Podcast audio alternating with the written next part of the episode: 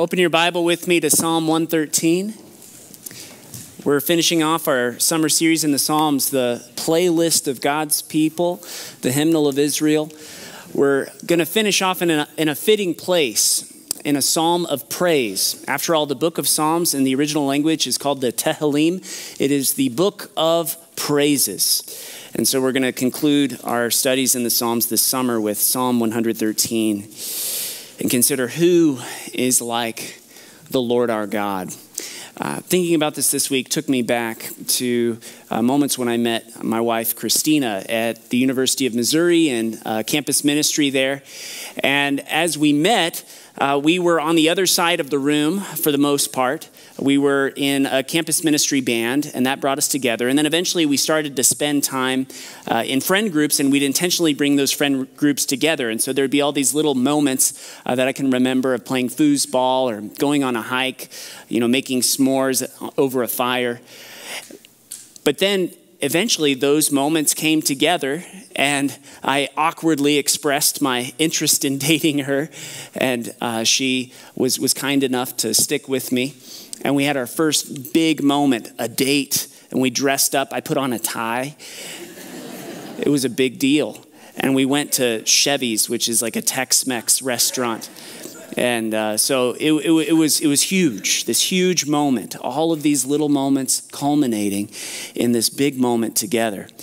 Uh, but, you know, originally she was like this idea to me, and then she became a person. She was something far off. There was no way she would have anything to do with me, but then all of a sudden she was someone I knew who, who loved me. And now uh, we've been married 12 years. And I, I give thanks to God for that. But there's probably some mornings when she wakes up and just thinks, What have I done? You know? Like who is this person next to me? Because this happens right in relationships. You can go ahead and take that one down. Uh, we, we, we, in relationships over time uh, we can lose sight of one another. Our, our vision can become blurred of this person who's with us that has loved us that's been involved in our lives and, and we start to lose sight of the love that's there. I think this is very similar to our stories of faith there's a time in our life when, when God has orchestrated things. He's, he's, he's been involved in the little stories of our life, culminating in a big moment when He says, I love you. You hear the gospel proclaimed in a youth group service. That's how I first came to know Jesus. You, maybe it's on a retreat, maybe it's in the office. Someone prays for you in a moment of great need, and you just collapse under God's grace and say, I need you, God. And you started to follow Him there. Wherever that point was in your life, that God intersected with your path in a big way and, and, and just brought you into his big story of grace. There's that moment for you. But then our lives go on. And there come moments when our vision is a bit blurred about who this God is and why are we why are we following him? Why are we doing all this church stuff? Why why commit our lives in this way? What are we doing? Our vision can be blurred of who this God is and so, what do we do about that? And there's many of us who we just have a vision of God. He, he was involved in our lives at one point, perhaps, but now he's just lofty and distant. Seems like a universe away.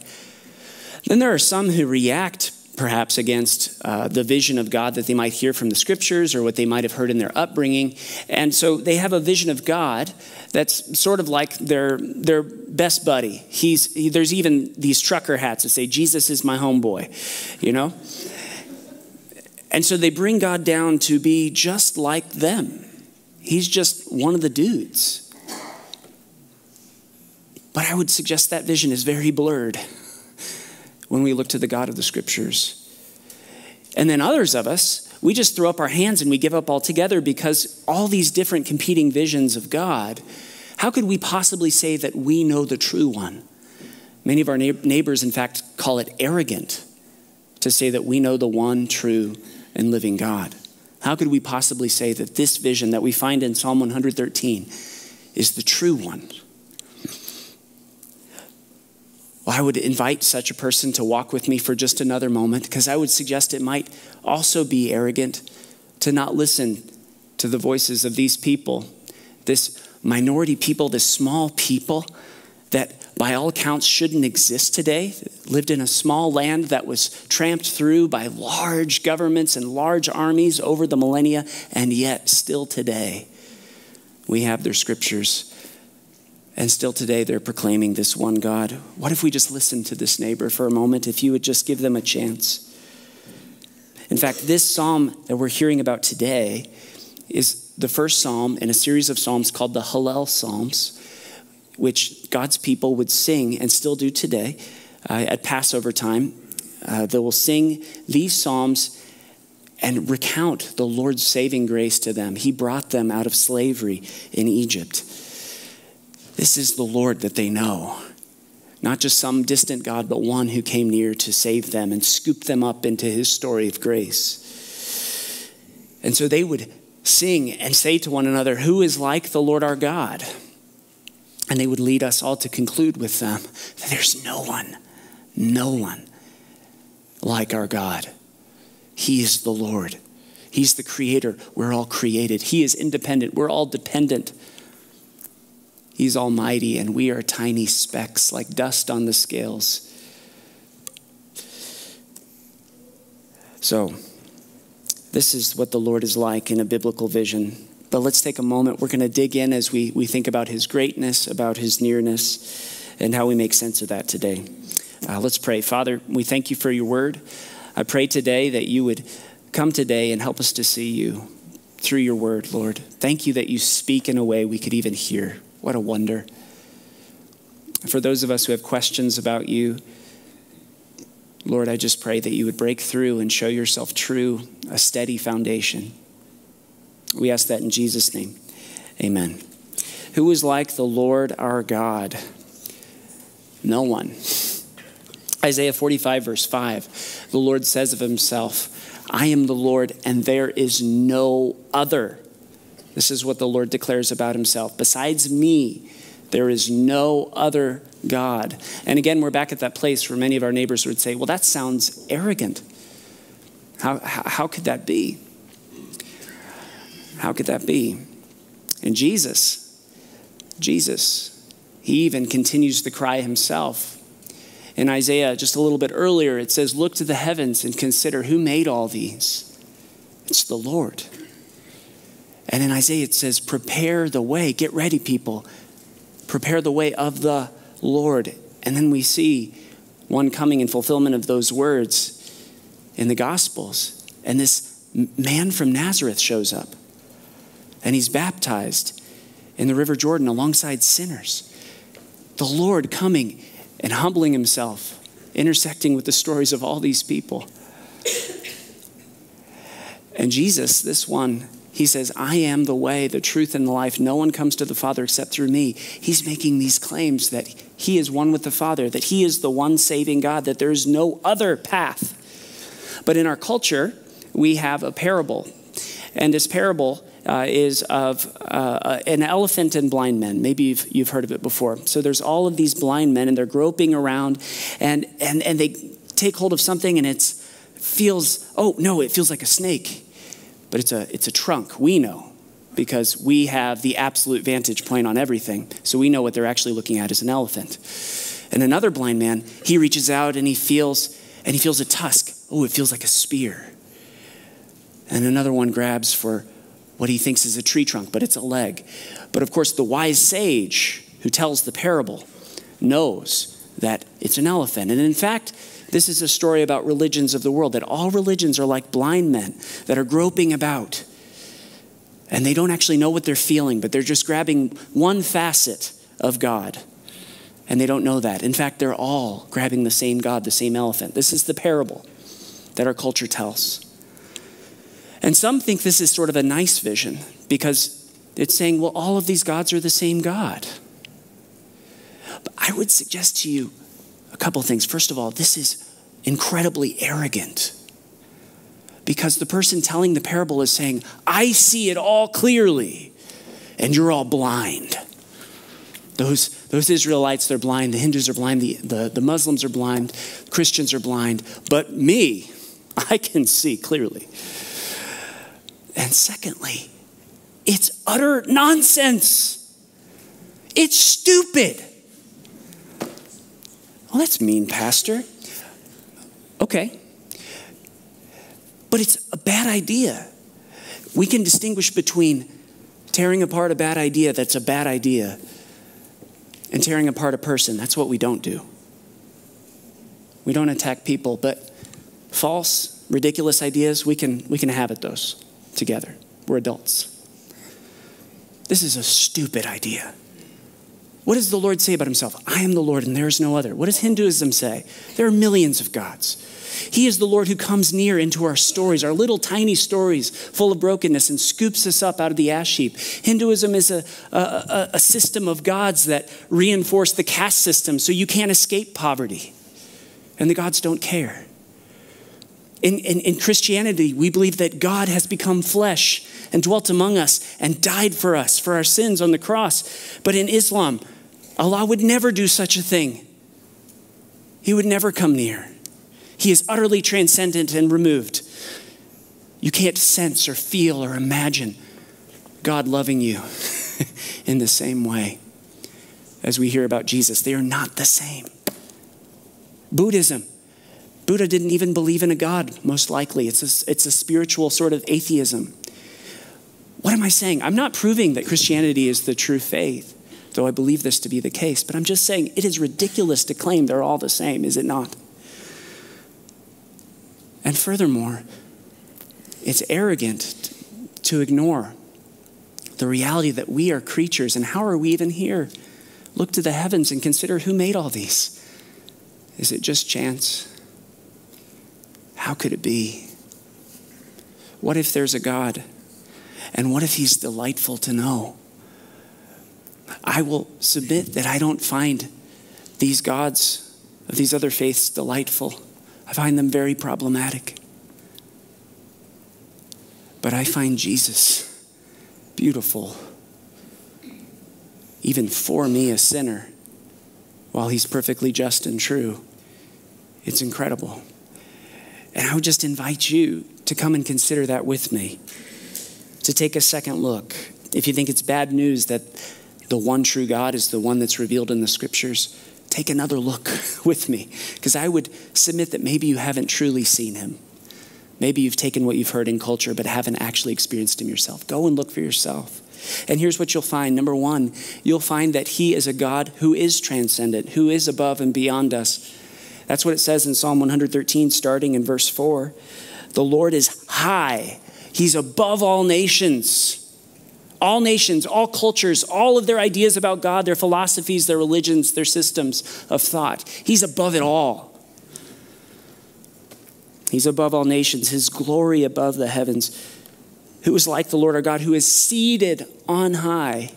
You'll notice the repetition of the verb to sit, dwell, or inhabit three times in this psalm. We'll come back to that. Who is like the Lord our God, who is seated on high and in verse 6, it's as though he has to stoop down to see the heavens and the earth.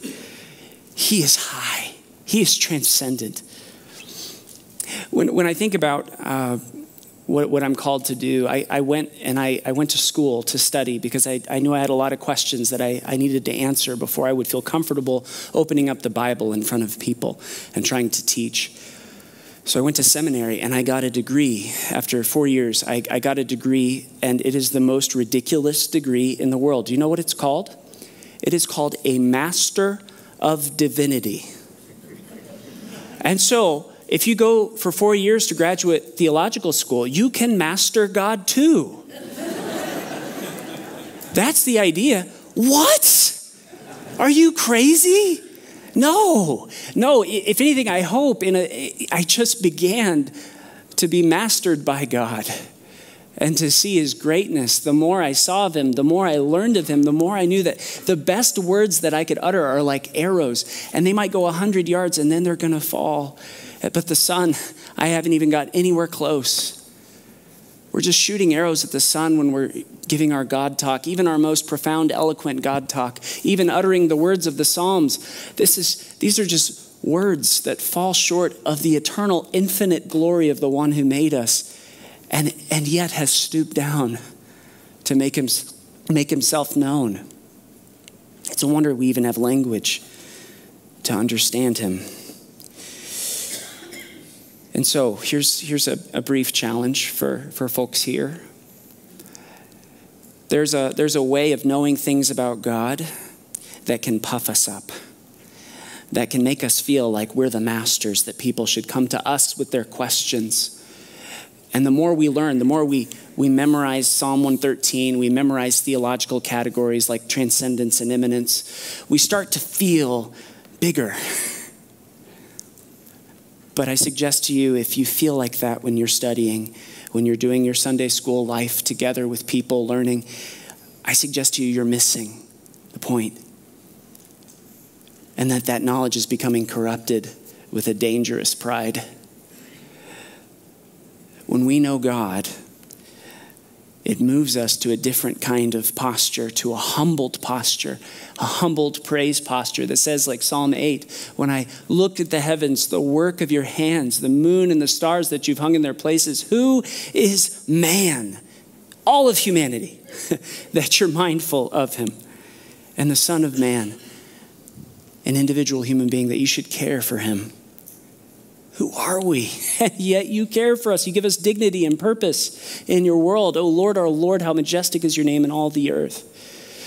Humbled and moved to praise, to deflect away from self to God, the one who made us. This is what happens when we sense his greatness. Not a sense of our own greatness, but of his. And a different ditch that some of us might fall into as I said earlier, we might try to bring God down to tame him, to make him one of the dudes. You know, like Dude Dad up in Fort Collins, for those who uh, watch YouTube. Maybe anybody? Dude Dad? All one of you? Yep, I got one hand, two hands for Dude Dad. But today we're not here to talk about Dude Dad. But God is not Dude Dad. He is a consuming fire we can relate to him intimately as our father, even our Abba, like our daddy. But even when we relate to daddy, we relate honoring him, knowing that he is not like us. He does not have anything to do with sin. He is holiness like we can't imagine.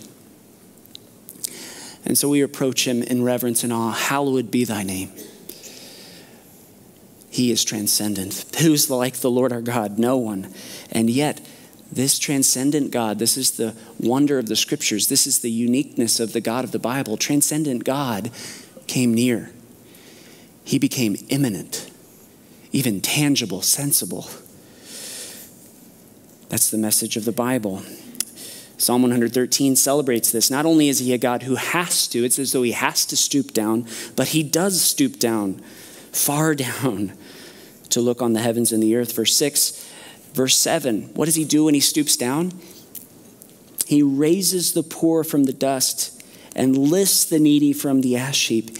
He cares not only for, for human beings, he doesn't just intersect with the nobles and the princes of the world, but he actually cares for the smallest of stories.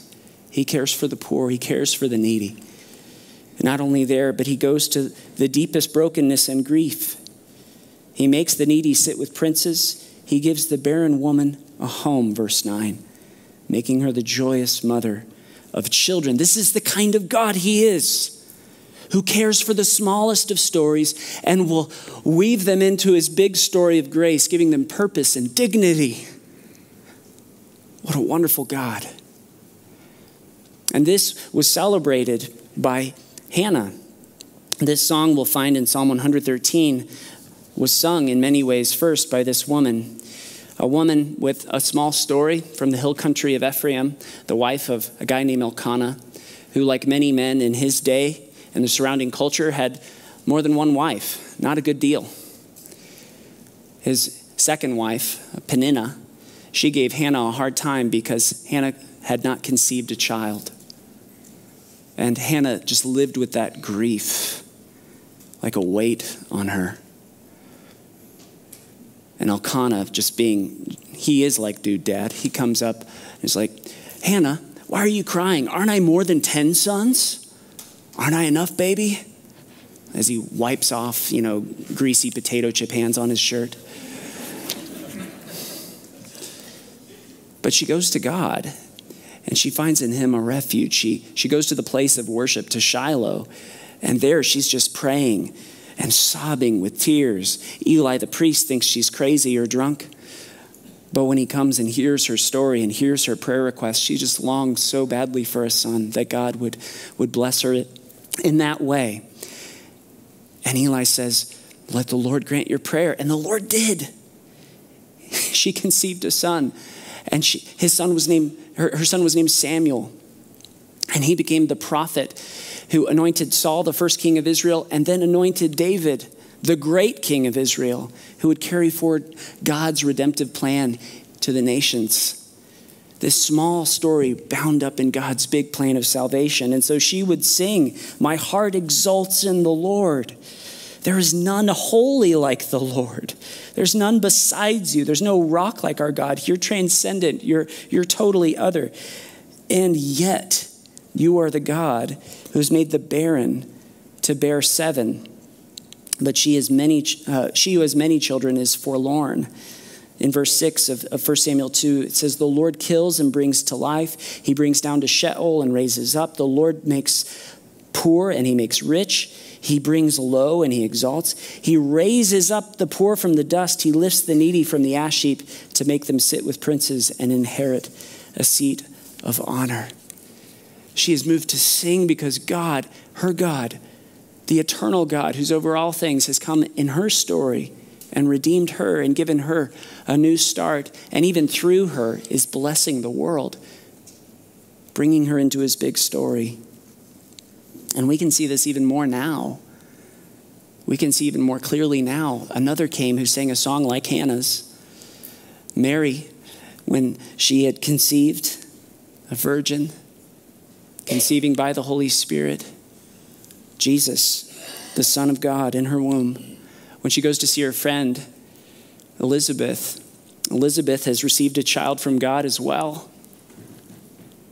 And when, when she sees Elizabeth, John the Baptizer leaps in Elizabeth's womb. She shouts, and Mary sings. She says, My soul magnifies the Lord, and my spirit rejoices in God, my Savior. For he has looked on the humble estate of his servant. He stooped down low to look upon me. He is mighty has done great things for me, she says. His mercy is for those who fear him from generation to generation. The Lord cares for the little one, for the little story, the broken story, and he weaves those little stories into his big story of grace. It's an incredible thing that this is the God that we serve. And who came through Mary, of course, we know someone greater than Samuel, Jesus Christ, God with us, who humbled himself that far down to become an embryo, to grow as a boy, a teen, and a man, and to die for us and for our salvation. Who is like the Lord our God? No one. If that's what God is like, folks, what should we do? What should we do? This is what the psalm says. The psalm says it over and over. Praise the Lord. Psalm 113, verse 1. Praise, O servants of the Lord. Praise the name of the Lord. Bless the Lord. Blessed be the name of the Lord from this time forth and forevermore. All day long, bless the Lord. From the rising of the sun unto its setting, the name of the Lord is to be praised. At the end of the psalm, again, praise the Lord. Praise Him. Praise Him. It's a command. Praise Him. But some of us are left feeling, well, it's a command. I, that's what I need to do. Okay, I'll, I'll try to praise him. But how do I bring that out of myself? How do I how do I want to praise him? You know, it's one thing for me or for the Bible to say praise the Lord, but it's another thing for us with our whole bodies, with our whole minds, with our whole souls to say, I love you, Lord. There's a, a, story that John Piper tells in his book, Desiring God. In the third chapter, it's on worship. And it's a little story about a husband and wife. The wife comes to the husband and she says, Kiss me. And he says, Must I? And she says, You must, but not that kind of must. He must. It's a duty, but it's a duty of delight. it's like when, when Christina came down the aisle to me and, and she's coming down the aisle. She, she gets nervous and she can't eat on, on certain occasions. And so she was so hungry, she slammed some almonds right before she came down the aisle because she was about to faint. So she, she can't even open her mouth to smile. But her walking down the aisle and all of those moments that, that I had known her, and now to see her coming toward me. And, and the minister says, Kiss the bride, right? I, I had to do it. Oh, but but I wanted to. There's nothing else that I would want to do but to take hold of the love of my life and to kiss her. It's a delight to this day. It's a delight. Do I have to? Yeah. And do I get to? Praise the Lord. Yes. Yes. And so, if, if today you wonder how you could be moved to praise the Lord, I just invite you to go back through your story and ask when has He inter- intersected with your story? When has He proven strong for you? When has He proven gracious to you? When has He lavished you with His love? Go back and look at the story of your life. Look at those pictures of grace. When did He first save you? When did He first take hold of you? When did He first start to direct your life and you realized His ways were better than your ways? And just go back and remember that this is the God who raises the poor from the ash heap. He, this is the Lord who cares for you in your little story and would set you on your feet. This is the Lord. And many of you who have had not a metaphorical, but a very real season of barrenness and infertility. And it's hard to praise the Lord through tears. But when has the Lord proven good to you in your life? Go back to it. Don't let go of it, even through the tears. He's good and He's been good to you. Go back to the beginning. And if you don't have that story today, if you can't say, I, I, I love the Lord, I trust in Jesus, if that's not your story today, I just invite you today to know this that Jesus, eternal God, transcendent God, who has no reason that he should care at all for any of us, he doesn't need us at all. Yet he cares and loves us all so much that he sent his only son so that whoever believes in him would not perish, but would have eternal life. I just invite you to look to him. Jesus came to die for you. Jesus loved you and gave himself for you. I just invite you today, if, if that starts to kindle anything in your heart, just to say to the Lord, I trust you. I believe in you. I want to follow you. I want, I want to have a refuge. It says at the end of Psalm 2 it says, Kiss the Son. Kiss the Son. You must. Blessed are all who take refuge in him. But you get to. And here in a moment, when we come to the table, this is a moment where heaven kisses earth. And when we get to respond and kiss our Savior, our husband, in response, we are his bride, church, where he gives us a tangible, felt sign of his love. He says, I love you. Remember what I did for you. Take hold of it. Take hold of me. And He'll take hold of you. So let's take a moment and pray and prepare our hearts to go to that table. Who is like the Lord our God? There's no one. He is Yahweh. Father, thank you. Thank you for Jesus. Thank you for God become flesh to seek and to save us. We were lost, but we're found. And we praise you. Lord, at this table, we pray that you'd come and meet us. Prepare our hearts, Lord, to be humbled by what you've done, to confess to you our need for the cross, our need for the body and blood of Christ to speak in our place. Humble us, but fill us with renewed joy and delight in you, Lord, because you are ours and we are yours. Come now, we pray in Jesus' name. Amen.